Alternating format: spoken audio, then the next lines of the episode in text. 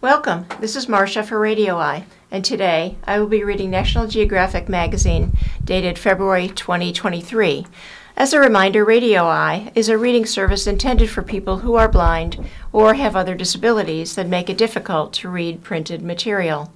Please join me now for the article I began last time entitled Best of the World by George W. Stone.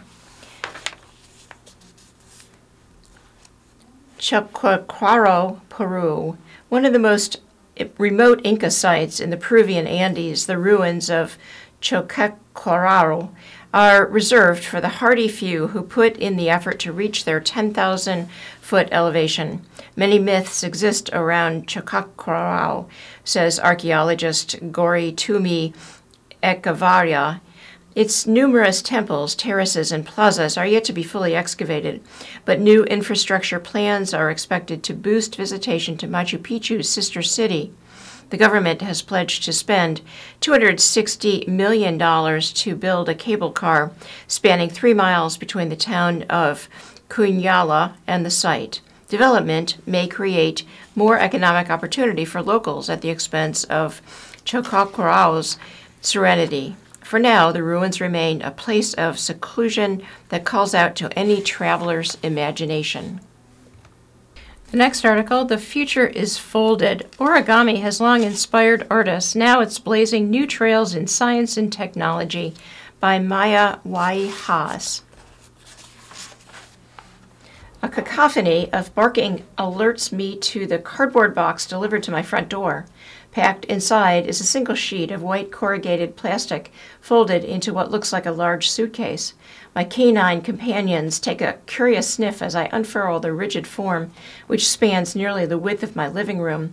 Pushing outward on the creases of one side, I hear a shockingly loud pop. The dogs sprint for cover, scrambling across wood floors while I frantically look for damage, heart pounding. But nothing's broken.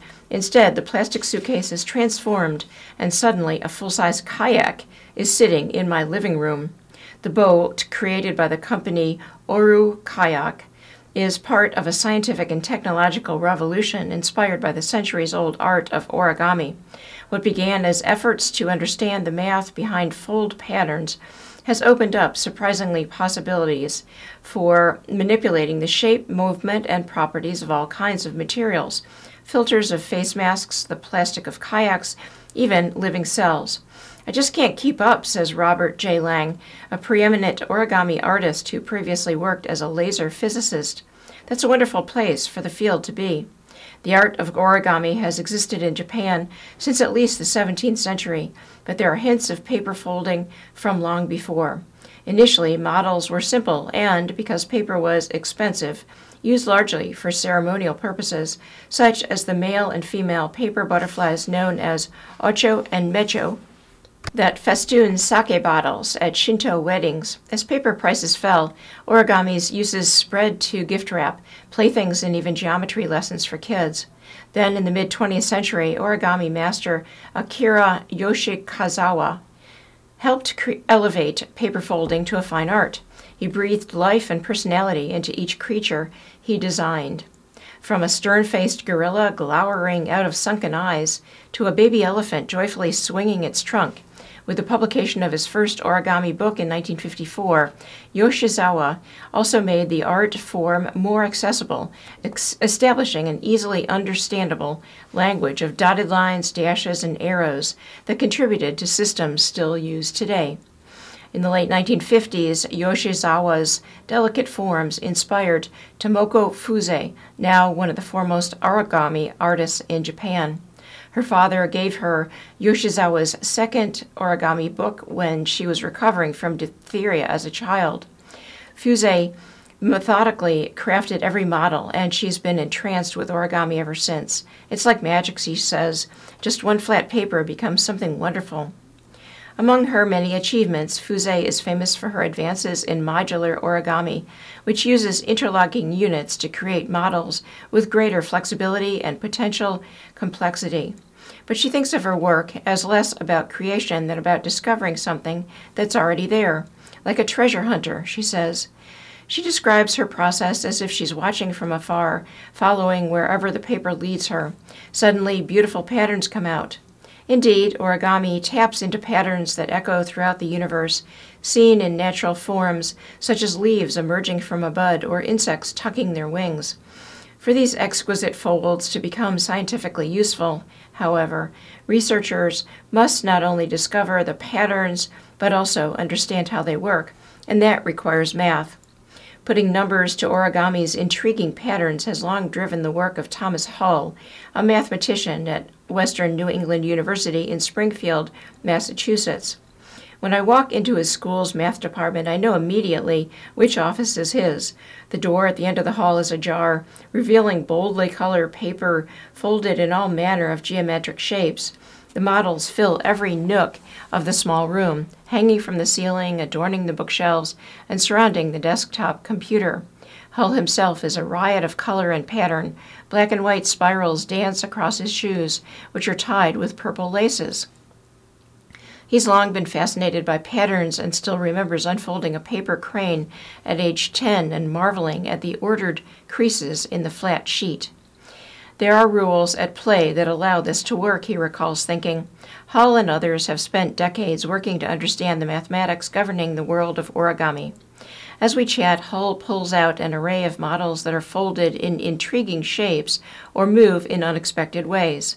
One is an impossible looking sheet folded with ridges of concentric squares, which cause the paper to twist in an elegant swoop known as a hyperbolic paraboloid. Par- paraboloid. Another is a sheet folded in a series of mountains and valleys called the Miura Ori pattern, which collapses or opens with a single tug. Dreamed up by astrophysicist Koryu Miura in the 1970s, the pattern was used to compact the solar panels of Japan's Space Flyer unit, which launched in 1995. In the years since, origami has been applied to many different types of materials, including tiny sheets of cells. This unusual medium coats the self folding structure created by Kaori Kuribayashi Shigetomi at Hokkaido University. When probed, the cells contract, transforming flat structures into cellular Lego blocks, as she says, that could one day aid in growing organs. Despite origami's current popularity in science and technology, researchers' early folding forays and resistance Hull still remembers a discussion he had in 1997 with a program officer from the National Science Foundation, NSF, a U.S. government agency that supports research and education. Hull was outlining a potential project when the program officer cut him off to say that the NSF would never fund a research proposal with origami in the title. This skepticism wasn't limited to the United States. Tomohiro Tachi, a prominent origami engineer at the University of Tokyo, looks down with a smile when I ask if he's ever faced resistance to his work. People in Japan, he says, often view origami as child's play, but that perception has shifted over the past couple of decades, with the NSF spearheading much of the change.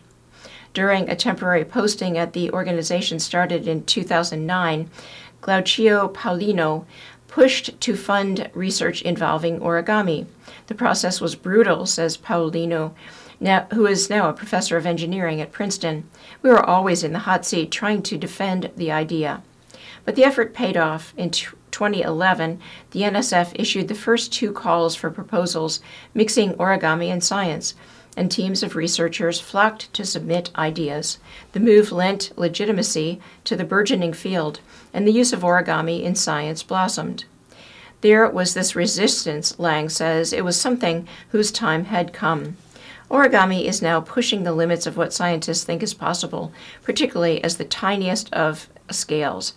On a blazing hot summer day, I met meet up with Marc Miskin, an electrical engineer at the University of Pennsylvania.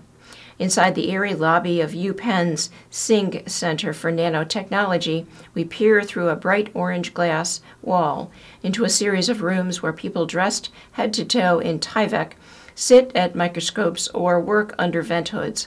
It feels like a world away from the colorful chaos of Hull's office, but origami may prove no less vital here. Miskin and his students have been using the clean room to craft an army of robots no bigger than a speck of dust. Such tiny bots require big creativity. Gears and most other mechanisms with moving parts work best in the human sized world where momentum and inertia rule. Miskin explains. But that's not the case at tiny scales, where forces like friction are enormous, causing everything to stick Gears won't turn, wheels don't spin, belts don't run. That's where origami comes in. Fold patterns will bend and move the same way at any size, at least theoretically. Created using the same techniques as the computer chip industry, Miskin's robots look like fat flakes with arms and legs. When exposed to a trigger, such as voltage, their limbs bend, helping them walk through a drop on a glass slide or wave at a passing amoeba. Miskin sees a world of possible ways these tiny bots could be used, from manufacturing to medicine. For now, though, pushing the limits is what's most important to him. If you go after hard problems, he says, you'll be rewarded with interesting technology. Origami holds particular promise for biomedicine. For instance, a team led by Daniela Rus director of the Massachusetts Institute of Technology's Computer Science and Artificial Intelligence Laboratory, developed a robot that can fold to fit into a pill capsule. After the capsule is ingested, the bot unfolds and can be directed around the digestive system using programmable magnetic fields. An initial test demonstrated one possible use removing swallowed button batteries from the stomach a potentially deadly condition experienced by thousands of children each year. Imagine embedding medicine or using it to patch a wound, Rus says. Just imagine a future of surgeries with no incisions, no pain, and no risk of infection. These types of big dreams are where origami seems to help science flourish most. The venerable art form has provided a new toolkit to ignite the imagination and create technologies once thought impossible including a kayak that folds down small enough to fit in a car's trunk. On a bright fall afternoon, I take my kayak for a spin on Virginia's Lake Accotink. The plastic suitcase draws curious looks from passersby as I unfold it. Perhaps one day folding forms will be seen as prosaic, but for now, origami will continue to spark wonder and excitement as it propels science, medicine, and technology into the future and keeps me afloat as I shove off from the lake shore. The next article Moon Views in Rainbow Hues. The moon's actual color is an off white brown gray when its dusty surface is sunlit. But Earth's atmosphere modifies our views of the moon, altering colors and shape. Italian photographer Marcella Giulia Pace, who has captured lunar variations for 10 years, chose 48 of her images to show in this spiral montage. The varied colors appear when the moon is seen or photographed through stratified and irregular gas layers of Earth's atmospheric blanket. Tiny air molecules in the layers scatter light that hits them, and their structure causes blue light to scatter more readily than red or orange. When, for example, Pace photographs the moon through the densest air as it rises and as it sits just above the horizon, this phenomenon is especially intense, glowing more red or orange. Other materials in the atmosphere, water droplets, dust, will wicky like smoke also it influence the path of light and affect the moon's hues, and those colors are specific to the suspended materials themselves.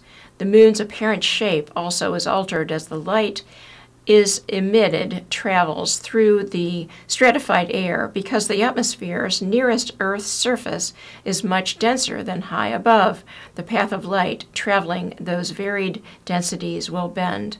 The result the light's source appears as a squished ellipse instead of a human disk. The dawn of Jaws. New fossil discoveries from China shine light on a pivotal moment of evolution, the arrival of the first vertebrates with honest to goodness jaws. By Michael Greshko. One of the most critical steps in the evolution of vertebrate life, even bigger than our aquatic forebears' first waddles onto land, was the evolution of the jaw. From biting food to vocalizing, the jaw is essential to the survival of 99.8% of living vertebrates, including us humans. Of the jawless fish that once abounded in Earth's ancient seas, only lampreys and hagfish remained today.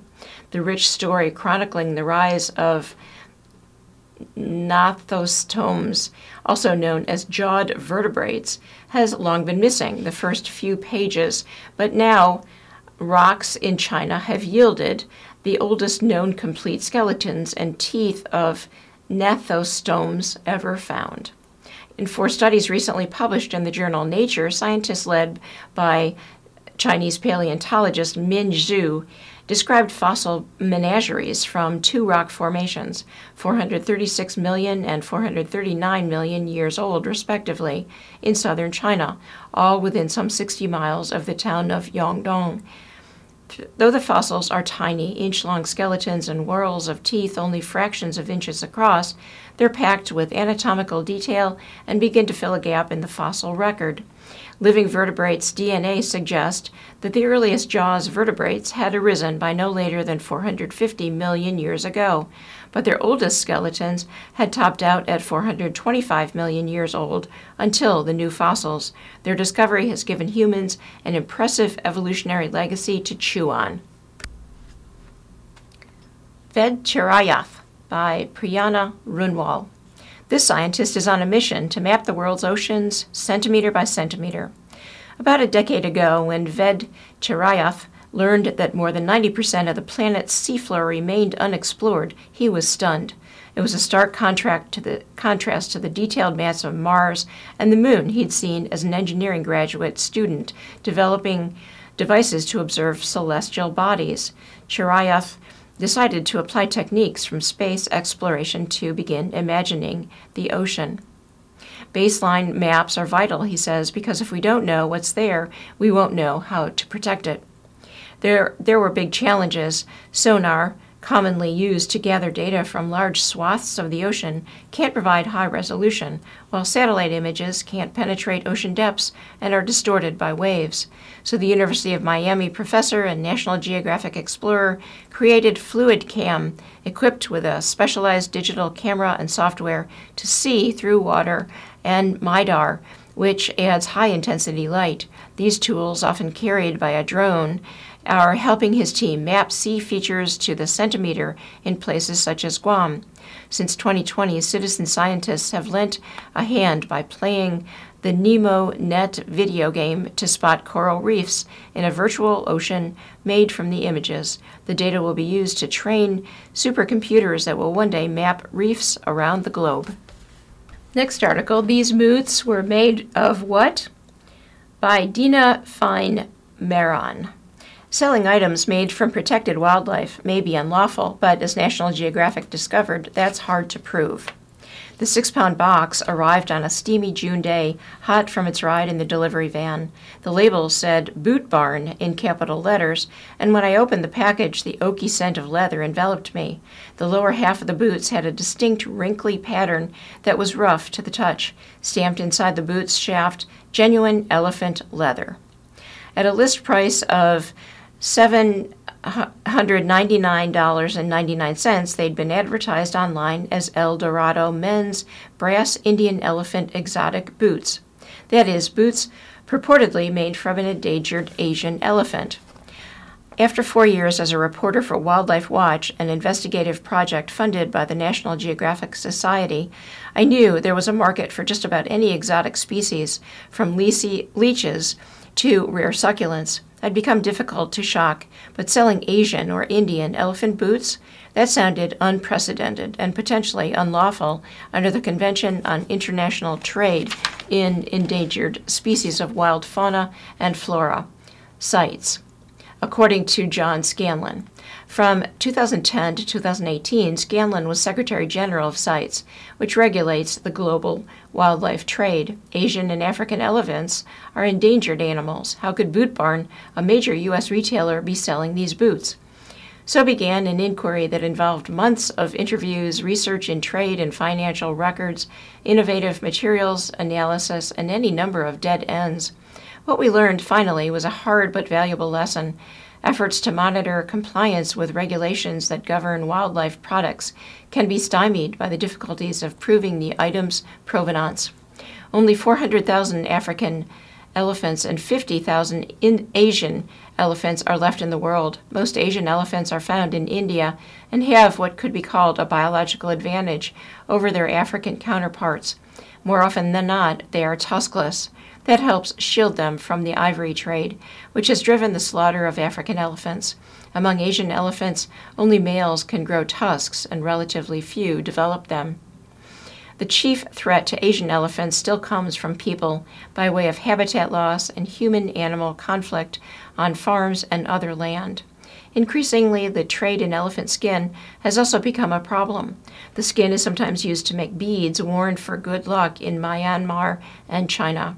But there hadn't been reports of Asian elephant boots, so National Geographic set out to discover if Boot Barn's boots actually contained elephant skin, and if so, how they could be sold by a major U.S. retailer. I talked to wildlife and trade law experts. I scoured CITES records looking for legal elephant skin shipments, and I identified which company made the boots. But beyond that, answers were hard to find. In the hope of determining the boot's origin, National Geographic bought a pair to send for DNA testing. But I'm getting ahead of myself. Before the purchase, I'd called and emailed Boot Barn for weeks, asking about the boots and their sourcing. I got no response to almost a dozen emails, phone calls, and LinkedIn messages addressed to the retailer's chief financial officer, communications office, and people listed as press and investor relations contacts. I also called customer service and reached a representative who said she'd look into it and call me back. I never heard from her the last request for comment addressed to Boot Barn's president and chief executive officer was sent in the weeks before this article went to press. That request received no response. Boot Barn's advertisement said the boots were made by a company called El Dorado. By searching for Eldorado's patent records and then Boot Barn's public financial disclosures to the U.S. Securities and Exchange Commission, I discovered that Eldorado is an exclusive brand of Boot Barn Holdings, Inc.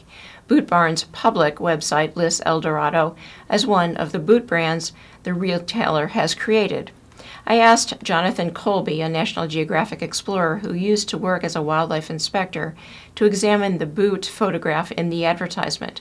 He said the material did look like real elephant leather he'd seen. Teresa Telecky, a zoologist and the vice president of the wildlife department at Humane Society International, said the same. I've never seen Asian elephant skin boots for sale, she told me. When I asked the U.S. Fish and Wildlife Service which policies U.S. companies trade in products from protected species about the rules for elephant skin, the response was a statement. As a result of the Asian elephant's protection status, commercial import and subsequent sale of skins could only be legal pursuant to the antique exception of the Endangered Species Act. The antique exception says products from protected species can be imported and sold if they are at least 100 years old. A similar CITES exception allows global trade of products that date to before the animal was placed on its banded list, banned list. In the Asian elephant's case, that happened in 1975. Even then, global sales of the product would have to be noted in CITES' trade records, which are public. When I searched those records, no shipments of Asian elephant skins seemed to line up as a potential source. Another grim possibility what if the skins had come from captive elephants in the United States, perhaps sold off by one of the country's numerous roadside zoos? Telecky noted it would still be illegal to sell them across state lines under the Endangered Species Act. Dan Ashe, president and CEO of the Association of Zoos and Aquariums, had another theory about the boot's origin. He suggested that if the boots were genuinely elephant skin, it might have come from a recent U.S. import of African elephant skin pieces from Zimbabwe. Though trade in Asian elephant parts is prohibited under CITES, there's a legal carve out for the trade in elephant hides from four African nations that have relatively stable elephant populations Zimbabwe, Botswana, Namibia, and South Africa. To explore the question Ashe raised, might Boot Barn's Indian boots have been made from African elephant? I called Sam Wasser at the University of Washington. He directs a lab that has successfully traced the origins of elephant ivory using, using DNA analysis. If we provided the boots, could his team determine whether they're elephant, and if so, which species? Wasser said they'd try but couldn't guarantee that the leather tanning process had left usable nuclear DNA. After the boots arrived at my house on that hot June day, I shipped them to Wasser's lab. Samples of the leather were prepared and tested, but no nuclear DNA was found. Wildlife Genetics Lab manager Zofia Kaliszewska said the DNA could be absent because tannins had killed everything during processing, or because it truly wasn't elephant.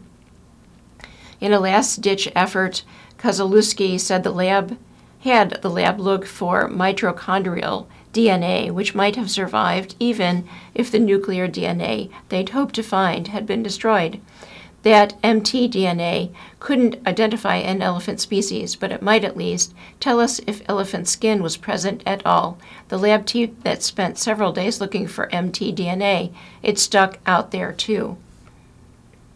So, after all the time, money, and effort, we still couldn't determine the boot's provenance. Was Boot Barn making and selling boots legally or illegally from Asian elephants, or making boots legally or illegally from African elephants and misrepresenting them? Or were these boots not made from elephant at all? Here's what we can say. Our investigation of the boot's origin gives a glimpse of the obstacles that wildlife law enforcement, regulatory, and trade agencies face in monitoring online sellers of wildlife goods. As hard as these groups may work, they're likely outgunned on the internet, a global hub in the multi million dollar black market for exotic animals and animal products, a key reason Wildlife Watch was founded at National Geographic.